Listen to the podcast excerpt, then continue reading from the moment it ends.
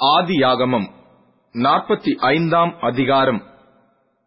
அப்பொழுது யோசேப்பு தன் அருகே நின்ற எல்லாருக்கும் முன்பாக தன்னை அடக்கிக் கொண்டிருக்க கூடாமல் யாவரையும் என்னை விட்டு வெளியே போக பண்ணுங்கள் என்று கட்டளையிட்டான்.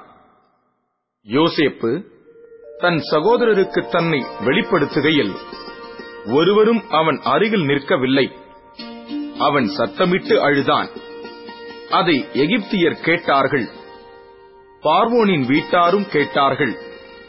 யோசேப்பு தன் சகோதரரை பார்த்து நான் யோசேப்பு என் தகப்பனார் இன்னும் உயிரோடே இருக்கிறாரா? என்றான். அவனுடைய சகோதரர் அவனுக்கு முன்பாக கலக்கமுற்றிருந்ததினாலே அவனுக்கு உத்தரம் சொல்லக்கூடாமல் இருந்தார்கள். அப்பொழுது யோசேப்பு தன் சகோதரரை நோக்கி என் கிட்ட வாருங்கள் என்றான். அவர்கள் கிட்டப் போனார்கள்.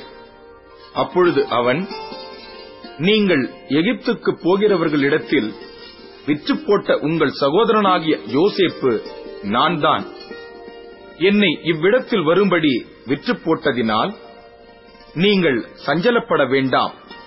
அது உங்களுக்கு விசனமாய் இருக்கவும் வேண்டாம். ஜீவ ரட்சனை செய்யும்படிக்கு தேவன் என்னை உங்களுக்கு முன்னே அனுப்பினார். தேசத்தில் இப்பொழுது இரண்டு வருஷமாக பஞ்சம் உண்டாயிருக்கிறது.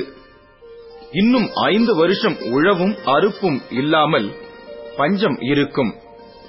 பூமியிலே உங்கள் வம்சம் ஒழியாமல் இருக்க உங்களை ஆதரிக்கிறதற்காகவும் பெரிய ரட்சிப்பினால் உங்களை உயிரோடு காப்பதற்காகவும் தேவன் என்னை உங்களுக்கு முன்னே அனுப்பினார். ஆதலால் நீங்கள் அல்ல. தேவனே என்னை இவ்விடத்துக்கு அனுப்பி என்னை பார்வோனுக்கு தகப்பனாகவும் அவர் குடும்பம் அனைத்திற்கும் கர்த்தனாகவும் எகிப்து தேசம் முழுதுக்கும் அதிபதியாகவும் வைத்தார். நீங்கள் சீக்கிரமாய் என் தகப்பனிடத்தில் போய் தேவன் என்னை எகிப்து தேசம் முழுதுக்கும் அதிபதியாக வைத்தார். என்னிடத்தில் வாரும் தாமதிக்க வேண்டாம். நீரும் உம்முடைய பிள்ளைகளும் அவர்களுடைய பிள்ளைகளும் உம்முடைய ஆடு மாடுகளோடும் உமக்கு உண்டாயிருக்கிற யாவற்றோடும் ஓசேன் நாட்டில் வாசம் பண்ணி என் சமீபத்தில் இருக்கலாம். உமக்கும் உம்முடைய குடும்பத்தாருக்கும் உமக்கு இருக்கிற யாவற்றிற்கும் வறுமை வராதபடிக்கு அங்கே உம்மை பராமரிப்பேன். இன்னும் ஐந்து வருஷம் பஞ்சம் இருக்கும் என்று உம்முடைய குமாரனாகிய யோசேப்பு சொல்லச் சொன்னான் என்று சொல்லுங்கள். இதோ உங்களோட பேசுகிற வாய் என் வாய்தான் என்பதை உங்கள் கண்களும் என் தம்பியாகிய பென்யமீனின் கண்களும் காண்கிறதே.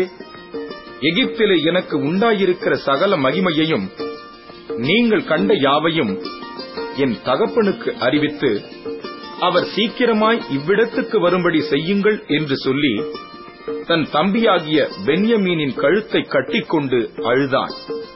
பென்யமீனும் அவன் கழுத்தை கட்டிக்கொண்டு அழுதான். பின்பு தன் சகோதரர் யாவரையும் முத்தஞ்செய்து அவர்களையும் கட்டிக்கொண்டு அழுதான். அதற்கு பின் அவன் சகோதரர் அவனோடே சம்பாஷித்தார்கள். யோசேப்பின் சகோதரர் வந்தார்கள் என்கிற சமாசாரம் பார்வோன் அரமனையில் பிரசித்தமான போது பார்வோனும் அவனுடைய ஊழியக்காரரும் சந்தோஷம் அடைந்தார்கள். பார்வோன் யோசேப்பை நோக்கி நீ உன் சகோதரரோடே சொல்ல வேண்டியது என்னவென்றால் உங்கள் கழுதைகளின் மேல் பொதியேற்றிக் கொண்டு புறப்பட்டு காணான் தேசத்துக்கு போய் உங்கள் தகப்பனையும் உங்கள் குடும்பத்தாரையும் கூட்டிக் கொண்டு என்னிடத்தில் வாருங்கள். நான் உங்களுக்கு எகிப்து தேசத்தின் நன்மையை தருவேன். தேசத்தின் கொழுமையை சாப்பிடுவீர்கள். நீங்கள் உங்கள் குழந்தைகளுக்காகவும் உங்கள் மனைவிகளுக்காகவும் வண்டிகளை எகிப்து தேசத்தில் இருந்து கொண்டு போய் அவர்களையும் உங்கள் தகப்பனுடனே ஏற்றிக் கொண்டு வாருங்கள். உங்கள் தட்டுமுட்டுகளை குறித்து கவலைப்பட வேண்டாம். எகிப்து தேசமெங்கும் உள்ள நன்மை உங்களுடையதாய் இருக்கும் என்று சொல்லச் சொல்லி உனக்கு நான் இட்ட கட்டளைப்படியே செய் என்றான். இஸ்ரவேலின் குமாரர் அப்படியே செய்தார்கள். யோசேப்பு பார்வோனுடைய கட்டளையின்படியே அவர்களுக்கு வண்டிகளை கொடுத்ததுமன்றி வழிக்கு ஆகாரத்தையும் அவர்களில் ஒவ்வொருவனுக்கும் மாற்று வஸ்திரங்களையும் கொடுத்தான். பென்யமினுக்கோ முன்னூறு வெள்ளிக்காசையும் ஐந்து மாற்று வஸ்திரங்களையும் கொடுத்தான்.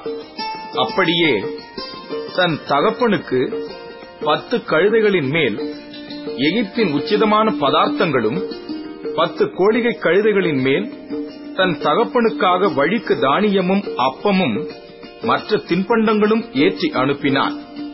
மேலும் நீங்கள் போகும் வழியிலே சண்டை பண்ணிக் கொள்ளாதிருங்கள் என்று அவன் தன் சகோதரருக்கு சொல்லி அனுப்பினான் அவர்கள் புறப்பட்டுப் போனார்கள். அவர்கள் எகிப்தில் இருந்து போய் கானான் தேசத்திலே தங்கள் தகப்பனாகிய யாக்கோபினிடத்தில் வந்து யோசேப்பு உயிரோடு இருக்கிறான் அவன் எகிப்து தேசத்துக்கெல்லாம் அதிபதியாய் இருக்கிறான் என்று அவனுக்கு அறிவித்தார்கள். அவன் இருதயம் மூர்ச்சை அடைந்தது. அவன் அவர்களை நம்பவில்லை. அவர்கள் யோசேப்பு தங்களுடனே சொன்ன வார்த்தைகள் யாவையும் அவனுக்கு சொன்னபோதும் தன்னை ஏற்றிக்கொண்டு போகும்படி யோசேப்பு அனுப்பின வண்டிகளை அவன் கண்டபோதும் அவர்களுடைய தகப்பனாகிய யாக்கோபின் ஆவி உயிர்த்தது.